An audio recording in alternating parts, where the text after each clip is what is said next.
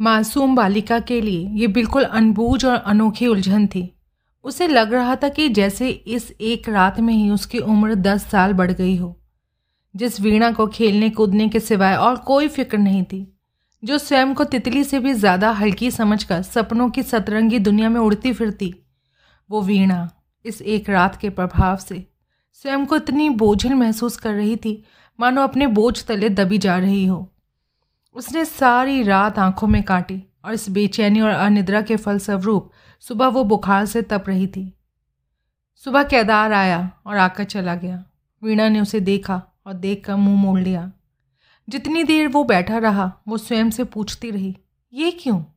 और उसकी अंतरात्मा उत्तर देती, इसलिए कि ये वो नहीं। फिर भीतर से सवाल उठता, परंतु क्यों? जवाब मिलता, क्योंकि ये भाई नहीं रहा। भाई की जगह कुछ और बन गया है या बनना चाहता है। और ज्यों ही इस कुछ और की संभावना वीणा के दिल के सामने से गुजरती, वीणा को लगता मानो उसकी कोई मूल्यवान वस्तु खो गई है, जो शायद कभी नहीं मिलेगी। पल पल और बार बार ये दो चीज़ें रेल की लाल झंडी की भांति वीणा के सामने आती जा रही थी। भाई, कुछ और। वीर, कुछ और। पहले शब्द का एहसास उसकी नस नस में मिठास भर देता था।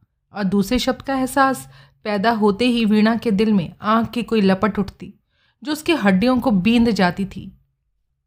केदार घर आया। वीणा ने उसे देखा। केदार ने उसकी नब्ज पकड़ी। वीणा ने उसका स्पर्श महसूस किया।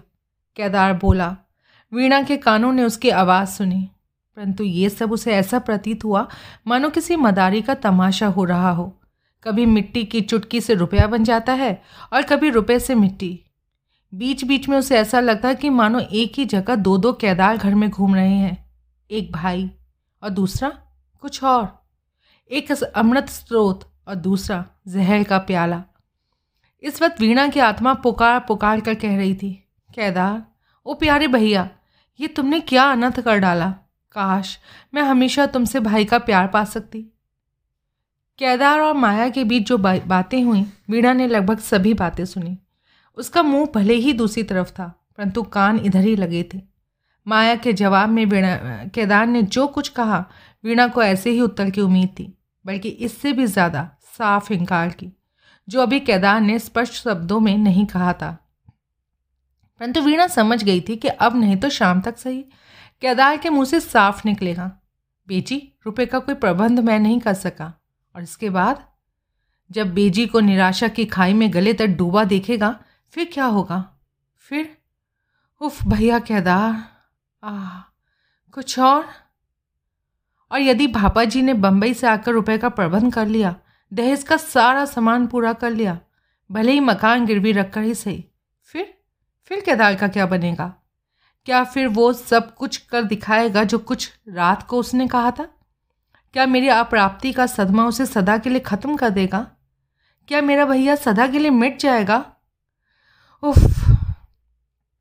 और जब केदार उठकर जाने लगा तो वीणा ने झट से करवट पलटकर उसकी तरफ़ देखा। परंतु ज्यों ही बाहर जाते केदार की नज़र उस पर पड़ी। मानो उसकी आँखों में दो तीर आ चुभे क्योंकि ये निगाहें, भैया केदार की ना होकर किसी और केदार की थी।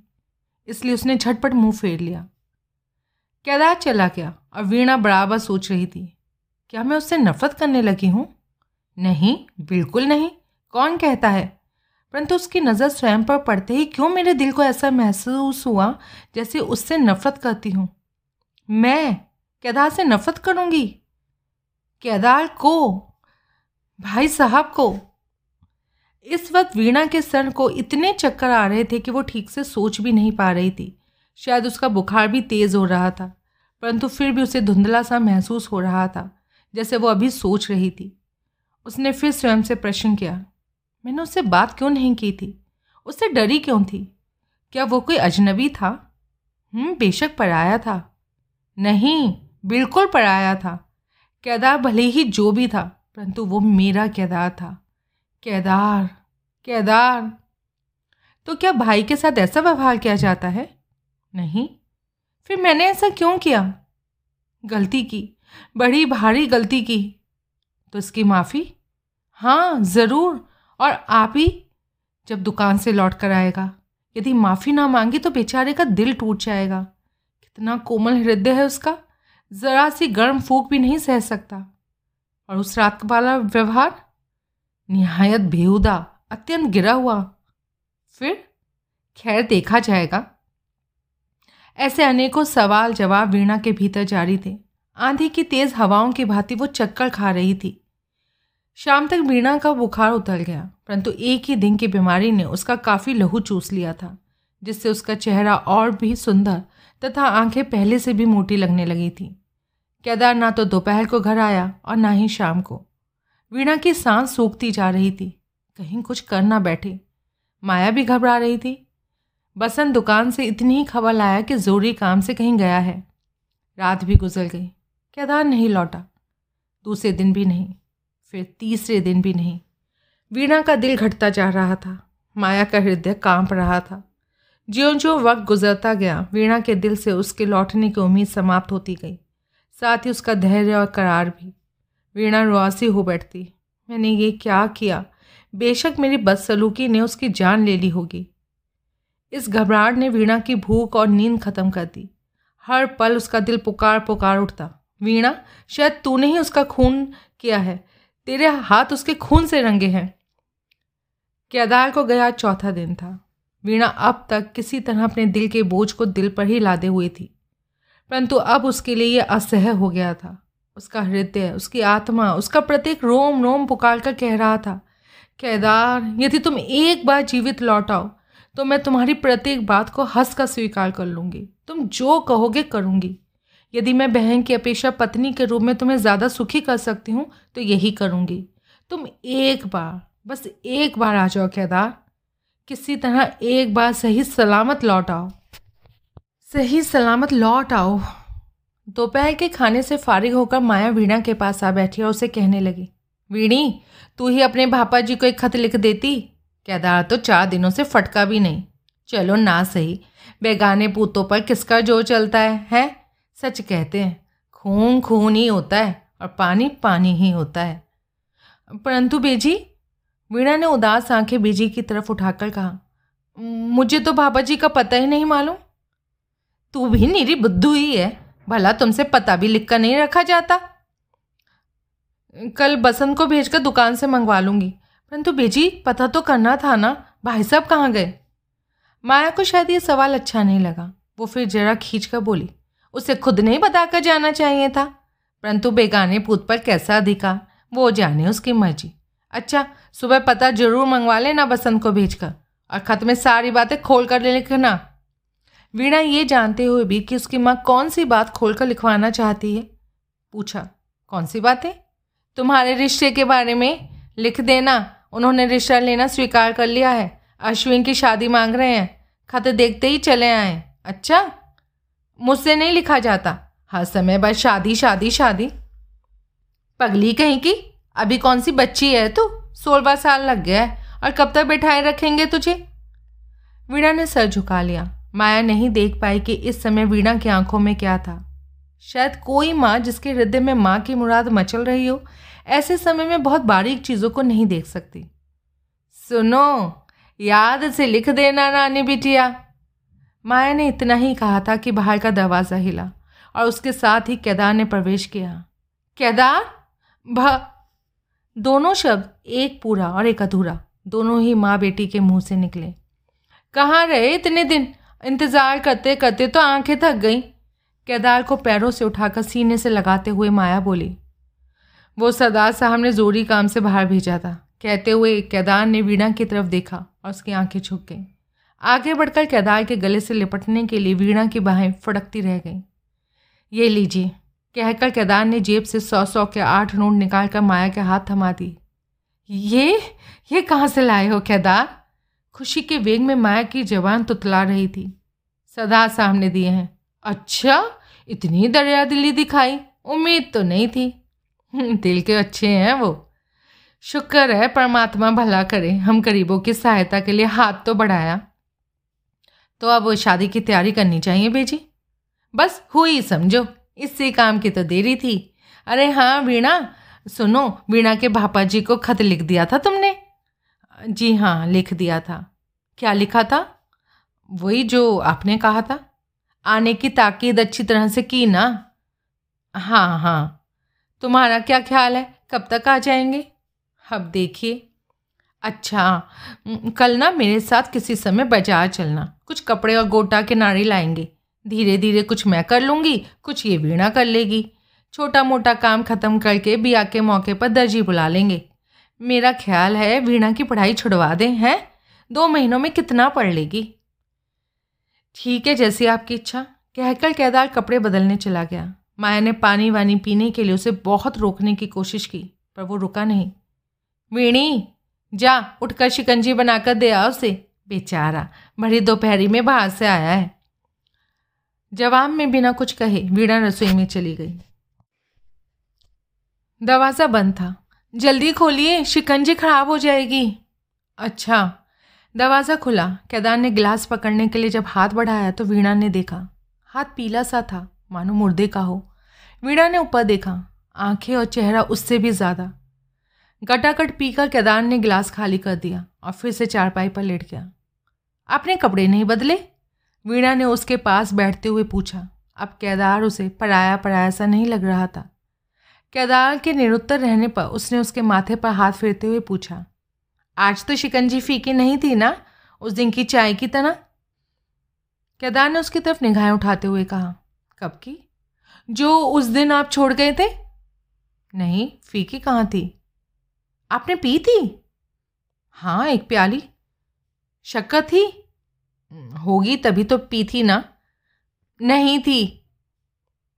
आ, तो अच्छा मैंने ख्याल नहीं किया। आपको इतना भी होश नहीं? मेरी तो अक्ल मारी गई है। शक्कर डालना भूल गई थी। परंतु आप ठीक से बात क्यों नहीं करते? वीणा ने थोड़ा रुक कर पूछा। बोल तो रहा हूँ। केदार ने उसकी तरफ़ देखे बिना कहा। वीणा अपने भीतर एक अजीब सा रोमांच अनुभव कर रही थी, परंतु साथ ही केदार की हालत देखकर उसका दिल डूबता जा रहा था। थोड़ी देर कमरे में खामोशी छाई रही। जो ही वीणा उसके साथ सटती जा रही थी केदार पीछे पीछे सरकता जा रहा था। अपने माथे पर वीणा के हाथ को वो अपनी जल रही तवचा पर बर्फ़ के टुकड़े की भांति महसूस कर रहा था, जिसकी ठंडक उसे ज़्यादा महसूस हो रही थी, और जो इस समय उसे ठंडक पहुँचाने के बदले जलाने का काम कर रही थी। आप देखते क्यों नहीं मेरी तरफ़? वीणा ने उसके सर को अपने घुटने पर रखकर पूछा। केदार उठकर बैठ गया, वीणा से कुछ फासले पर। वीणा सड़क का फिर उसके साथ जा सटी। वो सड़क गया। वीणा फिर सट गई। वो उठकर खड़ा हो गया और वीणा ने महाओं से खींचकर उसे फिर बैठा लिया। ये साधारण हरकतें थीं, परंतु इनकी ओट में शायद कोई गंभीर वाद विवाद चल रहा था। कोई पेचीदा पहली? कोई लंबे चौड़े सवाल? वीणा केदार ने एक बार उसकी तरफ़ देख कर फिर नज़र झुकाकर कहा, तू मेरी गलती माफ़ नहीं कर सकती। मैं या आप? वीणा ने उसकी गर्दन में बाहें डालते हुए कहा, मैंने आपको दुख दिया। पहले तो नहीं, पर अब ज़रूर दे रही है। केदार ने अपने सीने पर घूमकर उसकी दोनों उंगलियों को पकड़कर कहा, अब? वीणा घबरा गई, तुमने जितनी बार भी मुझे संबोधित किया एक बार भी वो शब्द तुम्हारी जबान से नहीं निकला। कौन सा? भाई साहब। वीणा काँप उठी। उसकी आँखों में आँसू आ गए। कुछ कहने के लिए उसके होठ फट गए। परंतु एक भी शब्द मुँह से न कह सकी। उसने केदार की आँखों में, आँखों द्वारा दिल का सारा स्नेह उड़ेलना शुरू कर दिया। बरबस ही उसकी बाहें केदार के लिए खुल गईं। केदार कुछ नहीं बोला, ना ही हिला। उसका एक हाथ वीणा की पीठ पर और दूसरा सर सहला रहा था। उसकी आँखों में दो तीन बूंदें गर्म पानी की निकली और वीणा के दुपट्टे पर जा गिरी। वीणा ने उसी दुपट्टे के किनारे से उसकी आँखों का बाकी पानी भी सोख लिया। बाहें ढीली हुई। वीणी, जी? नहीं कहोगी? वीणा खामोश थी। वीणा, एक बार भैया कहकर पुकारो। मेरी बहन नहीं तू? वीणा वीणा। उफ, जल्दी बोल वीणी, मेरा दिल और उसने दाहिने हाथ से अपने सीने को बाईं तरफ़ से सहलाना शुरू किया। वीणा की आँखों से नन्ही नन्ही बूंदें झर रही थी। उसकी नज़र केदार के चेहरे पर जमी हुई थी, मानो किसी ने मंत्र से कील कर रख दिया हो। जब केदार कह कह कर थम गया तो वीणा स्वयं ही कह उठी, मुझे डर लग रहा है भाई। मुझसे? नहीं तो? मैं आपसे शादी का वीणी वीणी बस खबरदार। बिजली की फुर्ती से उसने मुँह के सामने हाथ रखकर केदार कड़का। वीणा के होठ फड़क रहे थे, जिन पर आँसू आकर इकट्ठे हुए, जिन्हें केदार की उंगलियों ने बिखेर दिया। मैं मैं आपकी जान लेने के लिए नहीं पैदा हुई। और वीणा की सिस्कियों से कमरा गूंज उठा।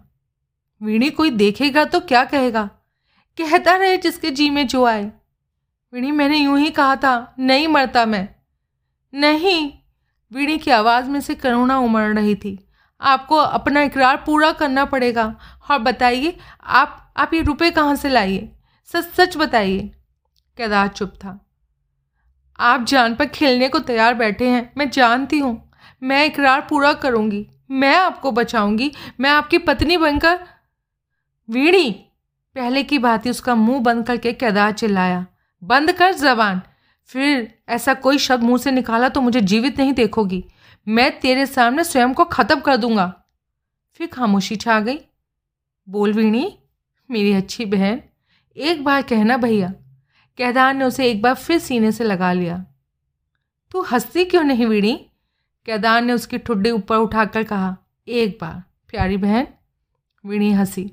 परंतु क्या ये असली हँसी थी?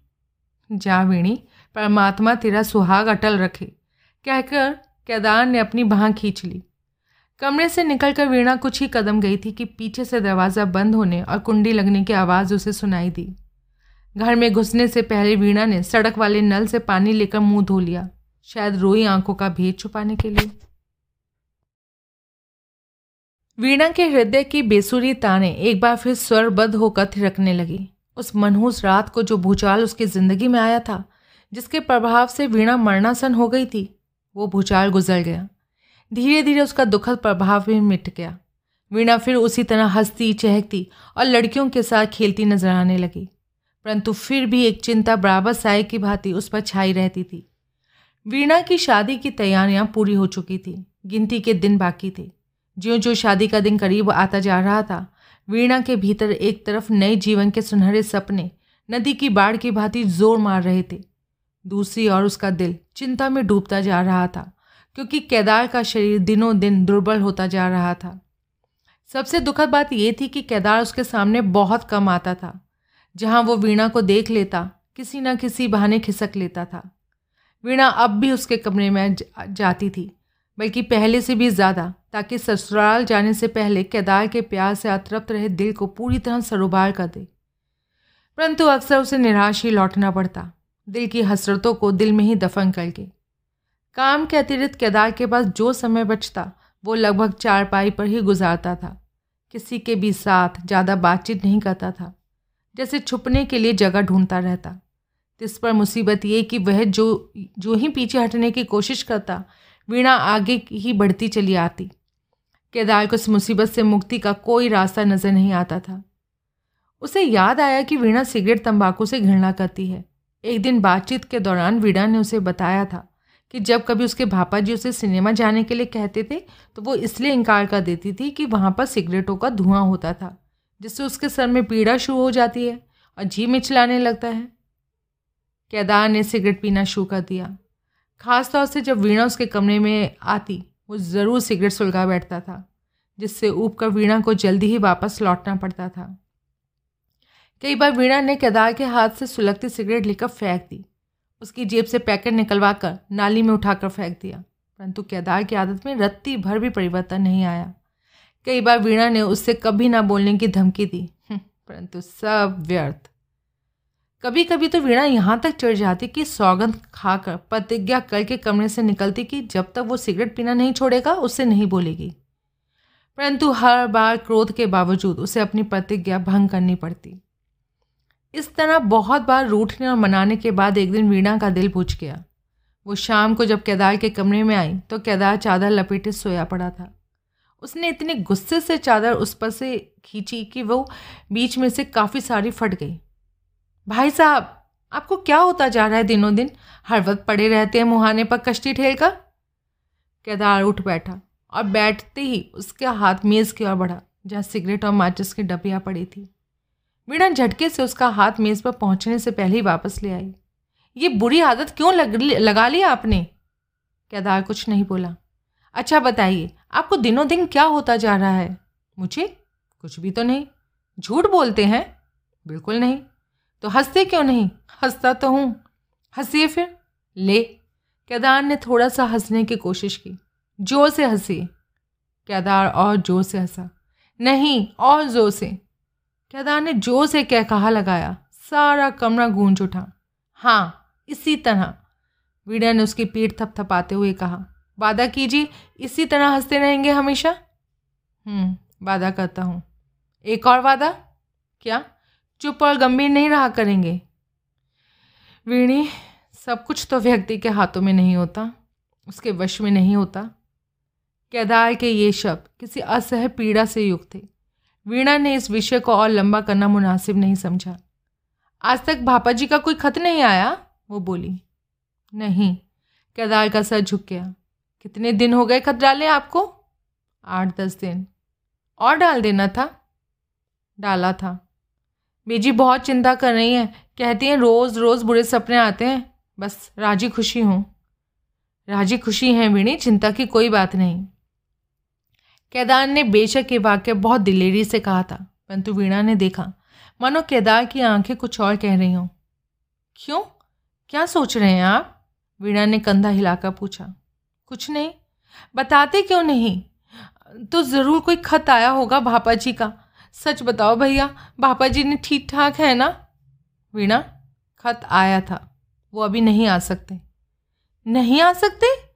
वीणा बैठी ना रह सकी। उठकर खड़ी हो गई। पर क्यों? वो, उनकी तबीयत ठीक नहीं है। क्या? हाँ। तो आपने बताया क्यों नहीं? कब आया था खत? क्या तकलीफ़ है उन्हें? वीणा एक ही सांस में कई सवाल कर डाली। खतरे की कोई बात नहीं है, बुखार हो गया है उन्हें। बुखार। मुँह में उंगली डाले वीणा देर तक कुछ सोचती रही। कहाँ है उनका खत? दुकान पर। कब आया था? परसों। तो अब तक आपने बताया क्यों नहीं? मैं, वो मैंने सोचा बेजी बेकार ही चिंता करेंगी। वीणा के चेहरे पर हवाइयाँ उड़ रही थी। किसी अशुभ घटना की आशंका से उसका अंग अंग सिहर उठा। इधर केदार को धरती जगह नहीं दे रही थी। वो पछता रहा था कि वो कैसी मूर्खता वाली बातें उसके मुँह से निकल गई थी। वो बार बार यही सोच रहा था कि किसी तरह इस उगली गई बात को निगला निकल जाए, पर निगल नहीं सकता था। वीणा, उसने दिल कड़ा करके कहा, जी, एक बात मानोगी? हाँ बोलिए। और वीणा ने भय और शंके नज़र से एक बार फिर उसका मुँह ताका। वादा कर, वीणी। किस बात का वादा? पापा जी की बीमारी के बारे में अभी बेजी को नहीं पता होगी। क्यों? उनके सर पर तुम्हारी शादी के कामों का बहुत बड़ा उत्तरदायित्व है। यदि उन्हें बता दिया तो वो सब कुछ छोड़ छाड़ कर बैठ जाएँगी। ठीक है, नहीं बताऊँगी। उसके बाद वीणा ने पिता के बारे में केदार से अनेक सवाल किए, जिनका जवाब केदार लगे हाथों बड़ी खूबी से संतोषप्रद ढंग से देता गया। दिल में एक नई चिंता का बोझ लादे वीणा कमरे से बाहर निकली। उसकी टांगें काँप रही थीं। अंततः शादी का दिन आ पहुँचा। परंतु जिस व्यक्ति की पूरे परिवार को प्रतीक्षा थी, वो नहीं आया। आस पड़ोस वाले आपस में खुसर फुसर कर रहे थे। कितनी अंधेर की बात है। बेटी की शादी रचा रखी है और बाप को कमाने की पड़ी है। भला चार दिनों के लिए नहीं आ सकता? बम्बई कोई सात समंदर पार तो है नहीं। इधर केदार जितनी टाल मटोल बहाने कर सकता था, सब खत्म हो गए थे। कई बार बैठा बैठा वो खुद पर झुंझला उठता। हम्म, मैंने मुफ़्त में क्या मुसीबत मोल ले ली? आ बैल मुझे मार। परंतु अब क्या होगा? क्या सारा राज खोल दूँ? परंतु ऐसा करने में मेरी पोजीशन क्या होगी? जिसे मैं धर्म माता मान चुका हूँ क्या उसका रोम रोम मुझसे नफरत नहीं करने लगेगा? क्या पुत्र की जगह वो मुझे आसीन का सांप कहकर मेरा तिरस्कार नहीं करेगी? केदार के दिल को हमेशा परेशान करने वाली यही एकमात्र चिंता नहीं थी एक और भी थी। इससे भी कहीं ज़्यादा खतरनाक, जिसका प्रभाव उसके मन के अतिरिक्त उसके शरीर पर भी पड़ रहा था। वीणा का ससुराल ज़्यादा, जाने का दिन ज़्यादा दूर नहीं था। केदार जानता था कि वीणा के साथ उसका क्या रिश्ता है, परंतु ये जानते हुए भी वो समझ नहीं पा रहा था कि उसके भीतर क्या हो रहा है। बहन को ससुराल भेजने में जो खुशी किसी को हो सकती है, ये कामना भी उसके दिल में कम नहीं थी। कोई भी खुदगर्ज लालसा उसे अपने भीतर प्रकट रूप में दिखाई नहीं देती थी। परंतु ये सब होते हुए भी केदार परेशान था, पीड़ित और बेहद दयनीय। कई बार वो अपने भीतर से इस तकलीफ़ का कारण ढूँढने की कोशिश करता, दिल का कोना कोना टटोलता, जैसे कहीं कोई चिंगारी छुपी हो, परंतु कुछ भी नहीं। तो फिर क्या है? क्यों है? कैसी है ये टीस सी जो उठती है, क्यामत ही ला देती है? केदार को कुछ पता नहीं लगता था। मर्ज ही जब पकड़ में नहीं आ रहा था तो इलाज कैसे मिले? ये टीस ज्यों ज्यों वीणा की शादी नज़दीक आती गई, बढ़ती ही गई। और अंततः स्थिति यहाँ तक पहुँच गई कि केदार की हर सांस, दिल की हर धड़कन के साथ उसे ये टीस उठती महसूस होती। खास करके जब भी वीणा का ज़िक्र आता या वीणा की सूरत सामने आती, वो भीतर तक इन टीसों से भर उठता, तड़प उठता। उड़कर किसी ऐसी जगह जाने के लिए उसके कदम मचल उठते जहाँ वो वीणा को भूल सके। जिस दुनिया में वीणा शब्द का अस्तित्व ही ना हो। वीणा ने अभी तक अपनी माँ को नहीं बताया कि केदार के अनुसार उसके पिता बीमार हैं। जो कुछ केदार ने उसे सिखाया, वीणा ने वही सब कहा। काम का बहुत दबाव है। कोशिश तो करेंगे बेजी, परंतु शायद शादी पर ना पहुँच सकें। परंतु पिता की बीमारी की चिंता और उनका ना आ पाना, ये वीणा के लिए कम दुखद बात नहीं थी। यदि इतने में ही बस हो जाता तो वीणा के दुख का प्याला शायद ना ही छलकता। परंतु उधर जब वो केदार की दशा देखती और अनुभव करती, उसे किसी भयानक संकट के भाव्यसाय दिखाई देने लगते। वीणा इतनी बच्ची भी नहीं थी कि केदार की मानसिक अवस्था को ना समझ सकती हो, बल्कि कई परिस्थितियों में तो केदार से भी ज़्यादा समझ लेती थी। वो देख रही थी कि अब केदार उसके सामने आने से भी कतराता है और काम से लौट कर किस प्रकार दरवाज़ा बंद के चारपाई पर पड़ा रहता है। केदार को धैर्य बांधाने के लिए वीणा कई उपाय करती। किसी न किसी बहाने उसे एकांत में कुछ बातें करना चाहती। परंतु केदार था कि उसे कभी कोई मौका ही नहीं देता था। जब कभी वीणा बहुत जिद करती तो वो चिट जाता। वीणा, यदि तुम्हें मुझे इस तरह से तंग करोगी तो मैं कहीं बाहर चला जाऊँगा।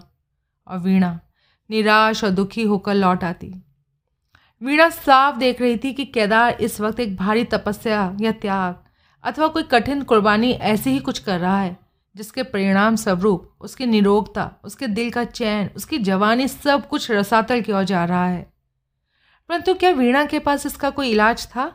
शायद एक ही, जिसे उसने इलाज समझा था और ये इलाज उसने करना भी चाहा था। परंतु केदार ने उसे स्वीकार नहीं किया, जबकि केदार के साथ शादी की बात उसकी ज़बान पर आते ही उसने रोक दिया था। एक बार फिर कहकर देख लूँ, शायद इससे केदार की जान बच सके। ये ख्याल कई बार वीणा के दल में, दिल में उठा, जो अब तक भी उठ रहा था, परंतु उसके बाद केदार ने उसे बातचीत करने का मौका कभी नहीं दिया। वीणा को माइयों बैठाया गया, रिश्तेदार आए, घर में हलवाई बिठाया गया, दर्जी बिठाया गया, गाने के लिए लड़कियों का झुंड जमा हुआ। केदार को कुछ दिनों के लिए छुट्टी लेनी पड़ी। कामकाज का दायित्व तो उसके जिम्मे था। वो रात दिन काम में जुटा रहता। किसी भी वक्त वो बेकार बैठना नहीं चाहता था। वो शायद इसलिए कि काम के व्यवस्था में उसकी टी से कुछ हल्की हो जाती थी। इधर कई दिनों से वीणा ने केदार की शक्ल भी नहीं देखी। माइयाँ लग जाने के बाद लड़की का अपने कमरे या कहर से निकलना अशुभ माना जाता है। उसका दिल चाह रहा था कि केदार कहीं से आते जाते ही उस पर एक नज़र डाल ले। परंतु उसकी आशा पूर्ण नहीं हुई। केदार ने तो जैसे इस कमरे का रास्ता ही छोड़ दिया था। मनचाही वस्तु का अस्तित्व ज्यों ज्यों समाप्त हो जाता है हमारी मांग की तीव्रता भी त्यों त्यों बढ़ती जाती है। केदार से एक बार मिलकर उसे अपने अमिट प्यार का विश्वास दिलाने और जीवित रहने की प्रेरणा देने के लिए वीणा का दिल मचल रहा था। इस काम में ज्यों ज्यों विलम्ब हो रहा था, वीणा के मिलने की तीव्रता और बढ़ती गई, परंतु मौका नहीं मिला। अंततः उसकी शादी में जब सिर्फ़ दो दिन रह गए और उसकी अभिलाषा पूरी नहीं हुई तो वीणा घबरा गई। आज सुबह से ही वीणा का मन बेहद परेशान है। लड़कियों ने भी बहुत कोशिश की, माँ ने भी मिन्नतें की, परंतु वीणा ने खाना नहीं खाया। सारा दिन उसने यूँ ही सोचने में गुजार दिया। सिर्फ़ आज का दिन बाकी है। कल सुबह होते ही मैं किसी और घर की तरफ़ जा रही होंगी। क्या पहले एक बार केदार से नहीं मिल सकूँगी? रात हो गई। सारे रिश्तेदार खाना खाकर अपने अपने ठिकाने जा पहुँचे। लड़कियों की ढोलक पूरे ज़ोर से बज रही थी। गाते गाते उनके गले बैठ गए। ढोलक बजाने वाली की बाँ थक गई। परंतु अभी तक वो उठने का नाम नहीं ले रही थी। एक गीत खत्म होता तो झट से दूसरा शुरू हो जाता। उस छोटे कमरे में दरी बिछी हुई थी, जिस पर पंद्रह बीस लड़कियाँ बैठे गा रही थीं। बारह बज गए, फिर एक। परंतु गीतों की महफिल में ज़रा भी शिथिलता न आई। अंतिम दिन जो था। आखिर बुज़ुर्ग महिलाओं, जिनकी नींद में बाधा पड़ रही थी, उन्होंने डांटना शुरू किया। तब कहीं जाकर ये सिलसिला थमा। कईयों ने, जिन्हें गाने का बहुत शौक था आज की रात यूँ ही बिता देने का फैसला कर लिया था। परंतु दूसरे कमरे में आकर डांट फटकार नहीं उनकी एक भी उन्होंने चलने ना दी। पड़ोस से जो चार, पाँच साल लड़कियाँ आई हुई थी, वे अपने अपने घर चली गईं। बाकी रिश्तेदारों की लड़कियाँ यहाँ वहाँ लेट गईं। लड़कियों के घेरे में लेटी हुई वीणा इस वक्त शायद अपने भविष्य को कल्पना की आँखों से देख रही थी। धीरे धीरे सब लड़कियाँ गहरी नींद के आगोश में समा गई, परंतु वीणा अभी तक जाग रही थी। उसके सामने आले में, मध्यम सी रोशनी में लालटेन चल रही थी। सोने से पहले किसी लड़की ने उसकी रोशनी मध्यम कर दी थी।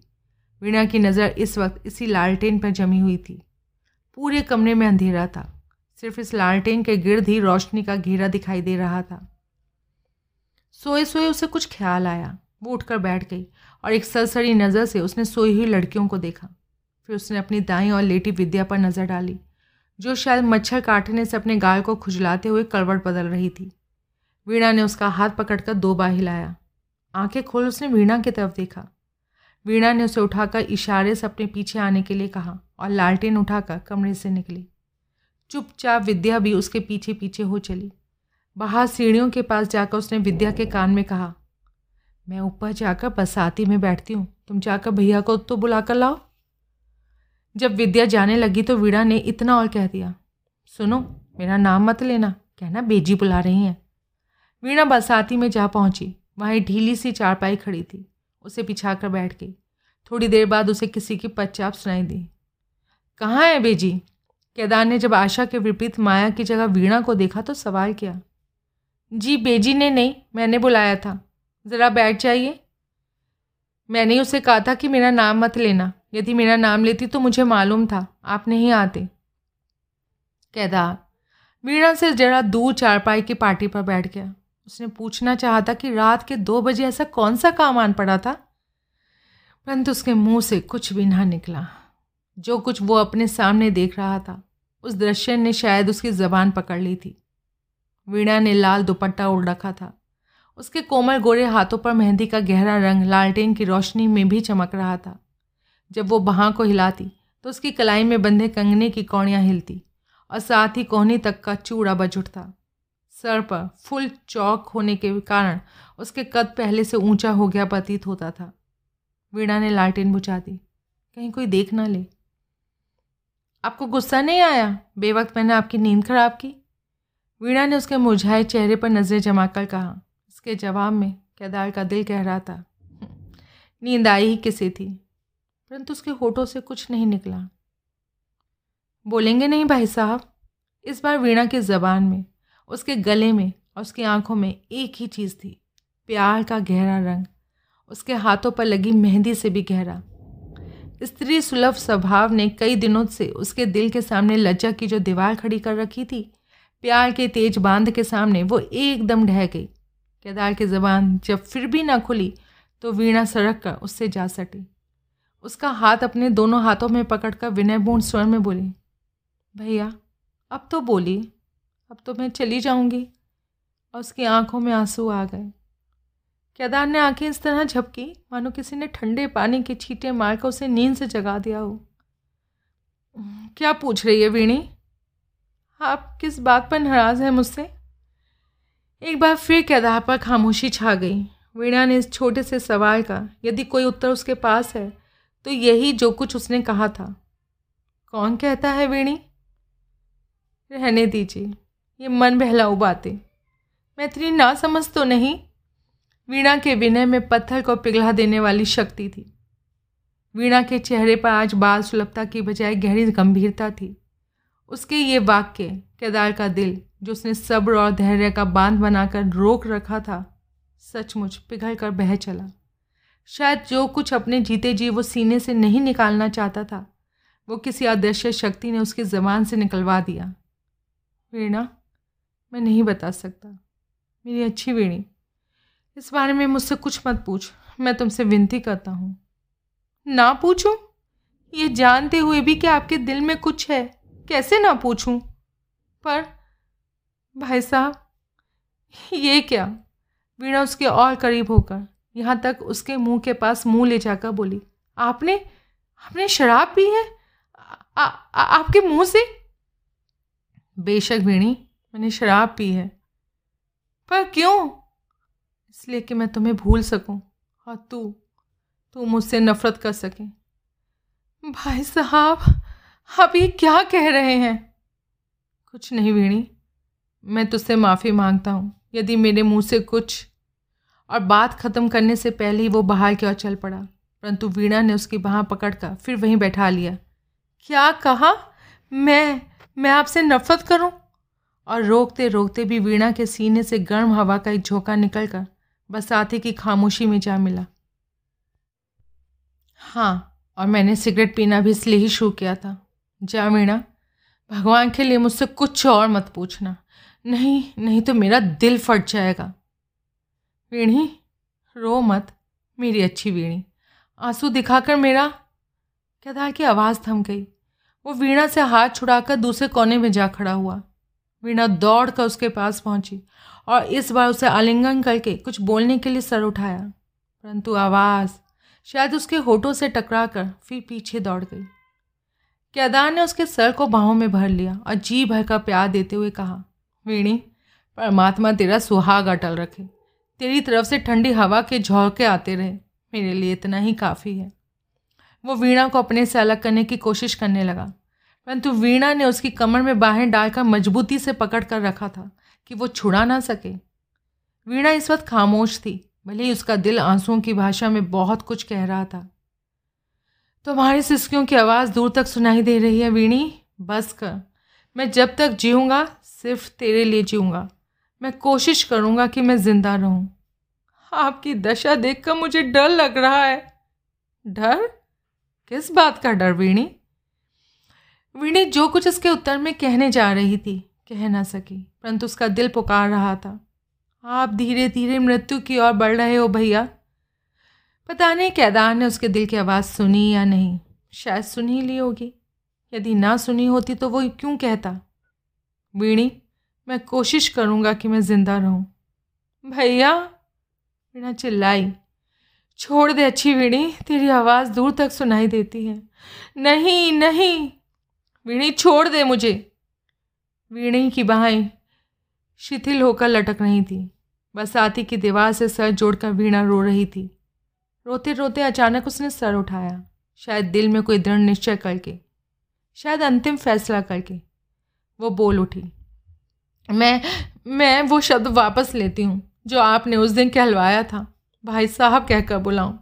मुझे इस चूड़े की, इस कंगन की कोई परवाह नहीं कि मैं मैं मैं आपके साथ? कहते कहते वीणा ने अपने चारों तरफ़ देखा। उसके भीतर से कुछ बोल रहा था। पगली वीणा, किसे कह रही है? और उसने इस अंधेरी बरसाती में और अच्छी तरह आँखें गड़ाकर चारों तरफ़ देखा, परंतु केदार कहीं नहीं था। वीणा की टांगों में इस वक्त इतनी भी सामर्थ्य शेष नहीं थी कि सीढ़ियाँ उतर सकें। दीवार पकड़ पकड़ कर वो नीचे उतरी। जहाँ से उठकर गई थी, वहीं जा लेटी। इस बदशुगनी वाली आवाज़ से बचने के लिए वीणा ने कानों में उंगलियाँ दे डाली, परंतु फिर भी वो आवाज़ बंद नहीं हुई। वीणा की शादी के तीसरे दिन केदार दुकान पर गया। दुकान के दरवाजे बंद थे। वो भीतर जाकर सीढ़ियों से ऊपर चला गया, गले की चाबियाँ लेने जब वो ऊपर पहुँचा तो अतर सिंह उसे देखकर हक्का बक्का रह गया। उसने केदार को देखते ही पहला सवाल यही किया, क्यों केदार? बीमार हो गया था क्या? जी, बुखार हो गया था। तो एक दिन और आराम कर लेते। तुम्हारा चेहरा तो एकदम उतर गया। कई महीनों से बीमार हो। मालिक ने खुले दिल से कहा, जी नहीं, अब तो मैं बिल्कुल ठीक हूँ। बस यूँ ही, ज़रा सी कमज़ोरी है। एक दो दिन में ठीक हो जाएगी।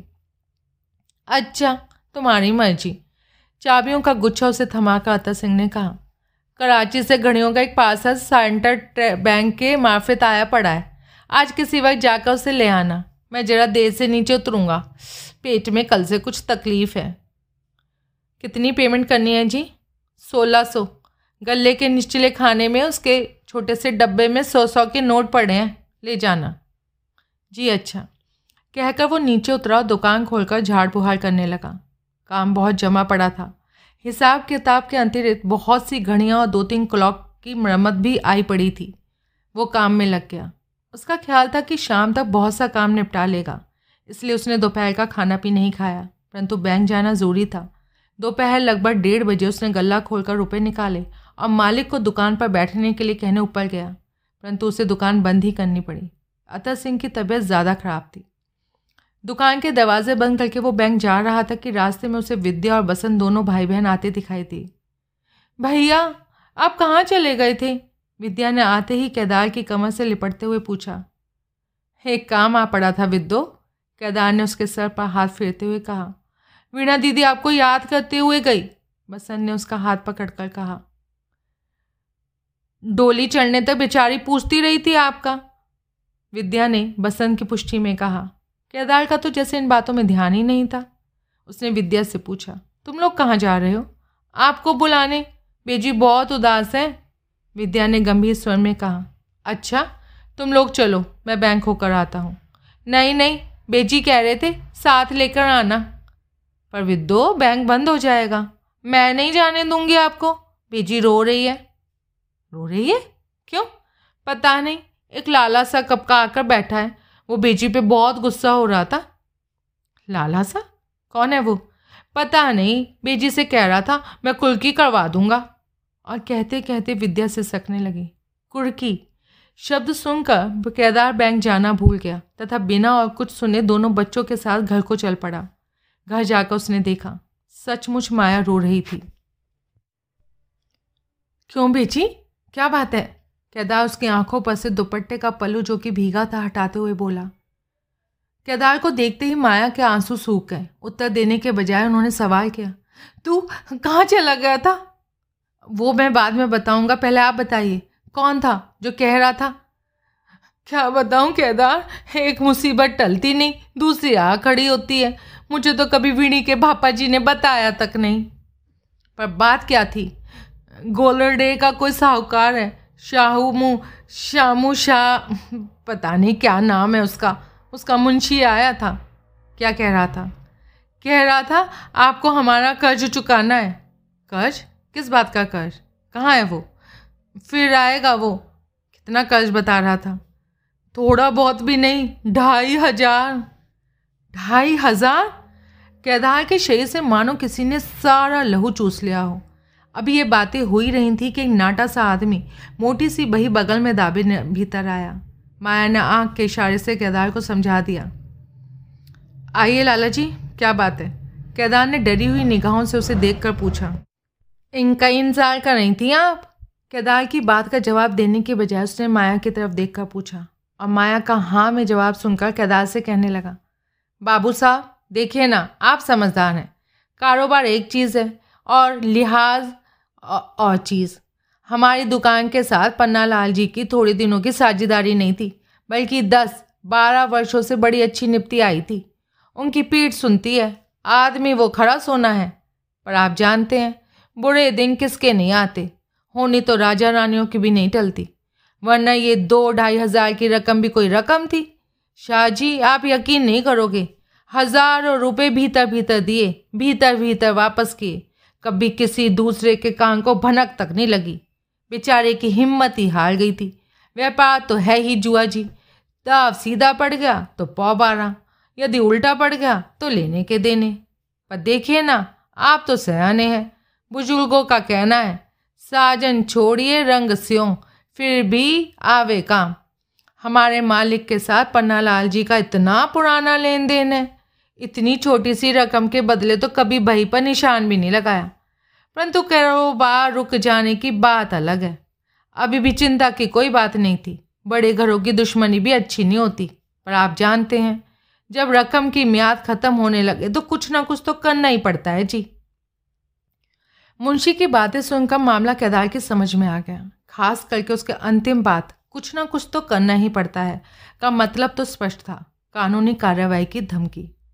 इसके बाद मुंशी ने बही खोलकर सारी रकम का विवरण दिया। पच्चीस सौ बारह रुपये नौ। आने रकम के नीचे पन्ना लाल के हस्ताक्षर मौजूद थे। हील हुज्जत की रत्ती भर भी गुंजाइश नहीं थी। आपको इसकी कोई जानकारी नहीं थी बेजी? केदार ने चिंतातुर होकर माया से पूछा। मेरे सामने तो उन्होंने कभी ज़िक्र ही नहीं किया, घर की हो या बाहर की। छोटी मोटी बात भी वो मुझे बता देते थे, परंतु इस बारे में कभी नहीं बताया उन्होंने। ठीक है, लाला जी। हमें खत डालकर एक बार पूछ लेने दें। आज से पाँच छः दिनों तक बम्बई से जवाब आ जाएगा। फिर जैसे आप ना जी, ना। देखिए शाह जी बुज़ुर्गों का कथन है, सखी से सूम भला, जो तुरंत दे जवाब। रकम की मियाद पूरी होने को है, सिर्फ़ तीन दिन बाकी हैं। और यदि हिसाब में कच्ची कौड़ी का फ़र्क भी निकले तो सौ साल बाद भी लेनी देनी। बाकी यदि आप सहारा देने की बात कहें तो ये कोई नहीं मानने वाला। पर मुंशी जी आखिर पूछना तो ज़रूरी है ना? मान लिया कि आपका हिसाब बिल्कुल ठीक होगा, फिर भी तसल्ली करने में कोई हर्ज है? उसमें तो कोई हर्ज नहीं। जी, तसल्ली खूब कीजिए। ये देखिए, पन्ना लाल के दस्तक, इससे ज़्यादा तसल्ली और क्या हो सकती है? और यदि आपसे, आपने उनसे पूछना है तो जी भर का पूछिए। परंतु बुरा ना माने, सुबह तक दावा ज़रूर हो जाएगा। दो ढाई सौ का खर्च सर पर और चढ़ जाएगा। मेरा तो कोई हर्ज नहीं। इस बार मुंशी की आवाज़ में तेज़ी और रवैये में रौब था। कैदार गहरी सोच में पड़ गया। उधर माया का दिल चक्कर खा रहा था। बहुत सोचने के बाद कैदार बोला, ठीक है तो आप ऐसा करें, रकम आप नए सिरे से चढ़ा लें। इससे आपको मियाद को भी कोई फ़र्क नहीं पड़ेगा। हाकिमाना सी, हँसी हंस का मुंशी बोला, लाला जी, कैसी बातें करते हैं? कहते हैं नियाड़ा बात करे तो सयाना क्यास करे। कभी थूक में भी पकौड़े तले जाते हैं। क्या मतलब है आपका? मतलब यही कि हम लोग बिना वसूली के ही रकमें नहीं करते चले जाएँ तो फिर तो हो गया काम। देखिए शाह जी बीज आदमी वहीं डालता है जहाँ पनपने की उम्मीद। हो इतना बड़ा अकल का अंधा कौन होगा जो बंजर ज़मीन पे बीज फेंकता जाएगा? पहले तो कारोबार चलता था, पहले तो दरिया में से बर्तन भरा जाता है, पर अब तो आप जानते हैं पन्ना लाल जी तो भैया से मामूली तनख्वाह पर प्रदेश में भटक रहे हैं। देखिए जी बेअदबी माफ़। यदि कल को ये भद्र महिराज घर छप्पर ठिकाने लगा के चलती बने तो हम तो जी रह गए ना देखते के देखते। केदार ने देखा मुंशी ने कच्ची गो, गोलियाँ नहीं खेली थी। उसे रकम की वसूली की इतनी फ़िक्र नहीं थी जितनी इसके डूबने की चिंता। और शायद यही कारण है कि उसने जानबूझकर उस समय आकर शक्ल दिखाई जब रकम की मियाद बिल्कुल समाप्त होने को थी। तो तो अब आप क्या चाहते हैं? केदार ने पूछा, माया के तो मानो होशी ठिकाने नहीं थे। शाहजी, मुंशी ने और भी दृढ़ता से कहा, इस कान से सुनिए या उस कान से? अब सिर्फ़ कोरी बातों से काम नहीं चलेगा। चाहे जैसे भी हो, रकम का भुगतान जी आपको करना ही पड़ेगा। नहीं तो नहीं तो क्या? मामला अदालत में जाएगा। इसका अर्थ ये होगा कि जिस व्यक्ति से आपका इतना पुराना कारोबार है, जिससे आपने हज़ारों रुपए कमाए होंगे, आज आप उसकी घरवाली को अदालत में घसीट कर उसकी इज़्ज़त बर्बाद करने पर उतारू हो गए हैं। केदार के शब्दों में तलखी आ गई थी। जोश में आने की ज़रूरत नहीं शाहजी इससे इज़्ज़त और बेइज्जती का कोई सवाल नहीं। ये तो जी व्यापार है, व्यापार। आप तो अच्छे, भले समझदार व्यक्ति हैं। चलती का नाम गाड़ी है, बाबूजी। हम लोग जो आँखें बंद करके हज़ारों रुपया लगा कर छोड़ते हैं तो इसका मतलब ये नहीं होता कि हम किसी पर एहसान करते हैं। ना ही वसूल करते समय हम ख्याल करते हैं, रकम देने वाला हम पर उपकार कर रहा है। चलते कारोबार में उसके लिए कोई गुंजाइश बाकी नहीं रहती। लिहाज कौन किसका करता है? जी शाह जी। लिहाज होते हैं काम से। अब तो जिधर गई कश्तियाँ, उधर गए मल्ला। समझे जिनके व्यापार की गाड़ी थम गई, उसके लिए सारे लिहाज खत्म हो गए। उसकी कोरी और बेमुरवत बातें सुनकर केदार के तन बदन को आग लगती जा रही थी। उसका स्वाभिमान उसे चुनौती दे रहा था।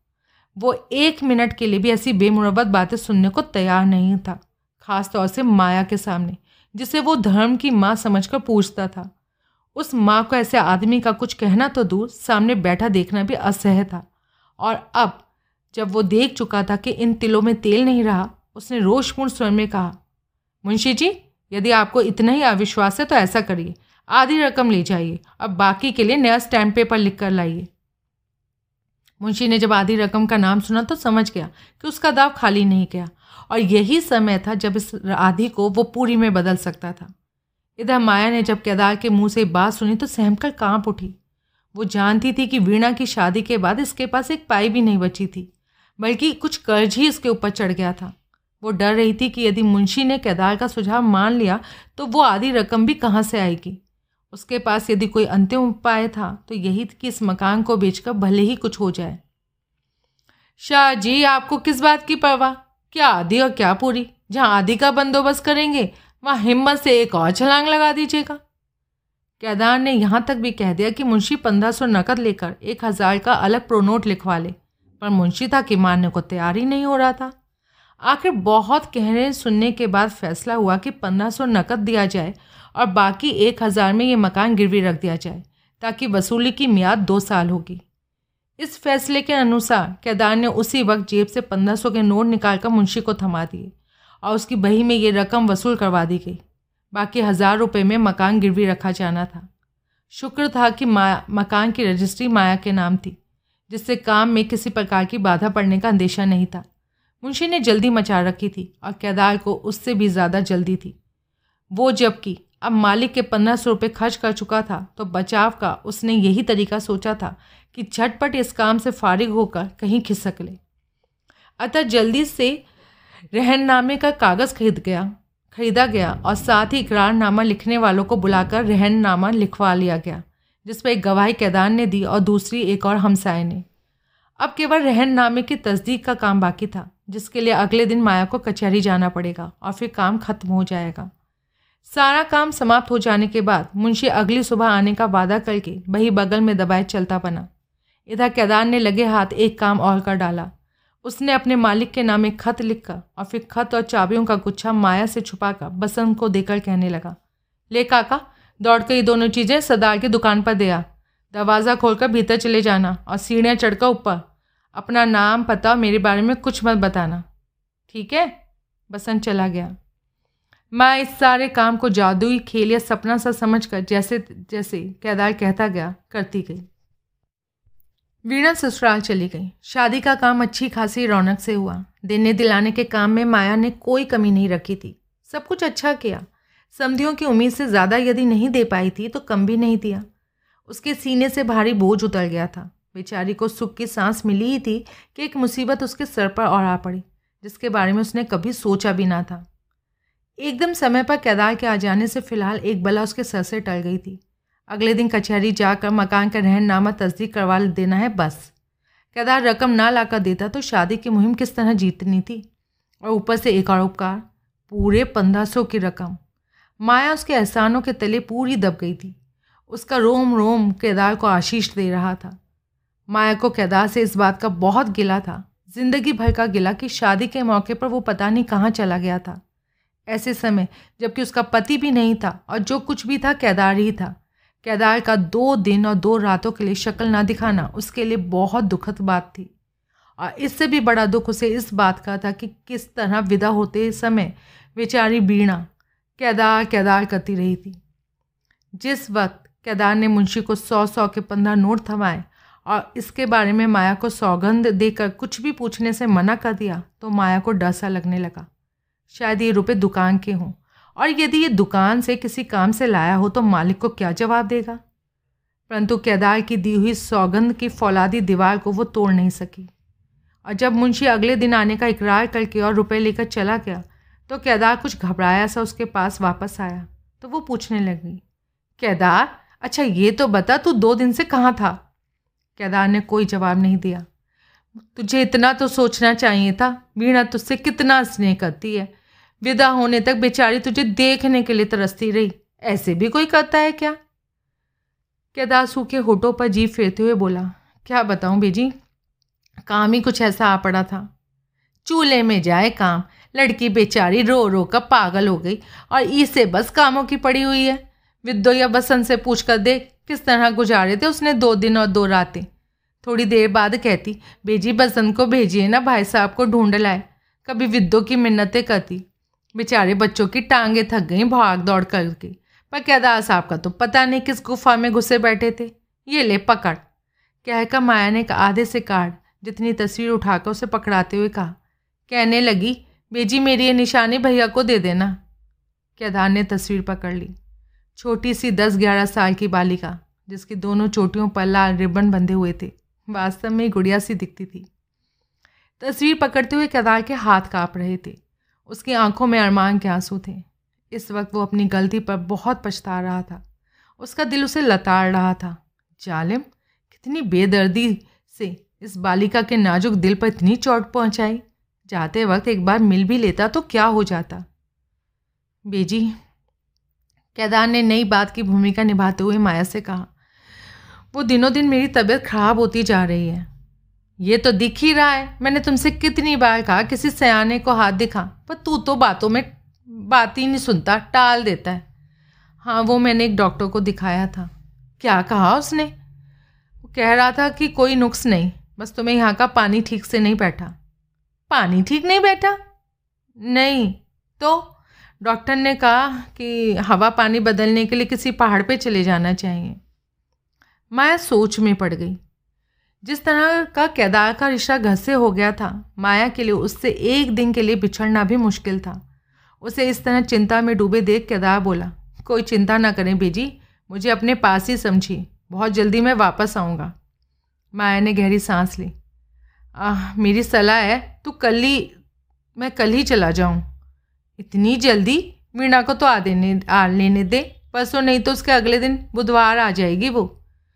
इतने दिन रुकना ठीक नहीं बेची डॉक्टर ने तो यहाँ तक कह दिया कि तुम्हें आज ही चले जाना चाहिए। ज़िंदगी खतरे में है। खतरे का नाम सुनते ही माया के दिल को झटका सा लगा। उसके रोंगटे खड़े हो गए उसने चिंतित नज़र से केदार की तरफ़ देखकर कहा तो ज़रूर चला जा, मैं नहीं रोकती। पर भीतर से माया का कलेजा मुँह को आ रहा था। उसकी आँखों में ममता टपक रही थी। परंतु किस तरफ़ जाने का विचार है? नज़दीक ही जाऊँगा, शायद कोमरी। और खर्च? खर्च का प्रबंध हो जाएगा। केदार ने अनामिका में पहनी हुई अंगूठी की तरफ़ देखकर कहा, जो उसे मालिक ने पिछले महीने खुश होकर इनाम के तौर पर दी थी। वीणी से मिले भी ना जाओगे तो अधमरी हो जाएगी सुनकर। मैं जाते वक्त रास्ते में उससे मिलकर जाने की कोशिश करूँगा। गुज्जर खान कौन सा दूर है? ये बातें हो ही रही थी कि बाहर से किसी ने दरवाज़ा खटखटाया। केदार ने झट अपने मालिक की आवाज़ पहचान ली। वो डर से काँप उठा और झटपट उठकर पिछली सीढ़ियों की ओर जाते हुए कान में कहता गया, ये तो हमारे सरदार साहब हैं बेची उन्हें मेरे बारे में कुछ ना बताना। सिर्फ़ यही कहना कि केदार कल से इधर नहीं आया। बिल्कुल भी नहीं बताना आपको मेरी सौगंध। और झटपट सीढ़ियों से छत पर चढ़ा गया।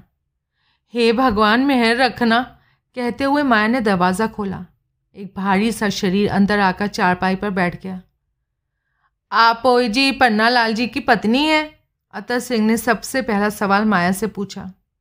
सर का पल्लू ठीक करते हुए माया बोली, जी हाँ सुनाइए, कुशल है? सरदारनी जी ठीक है? माया का दिल धड़क रहा था। वो कुछ शर्मिंदा भी थी।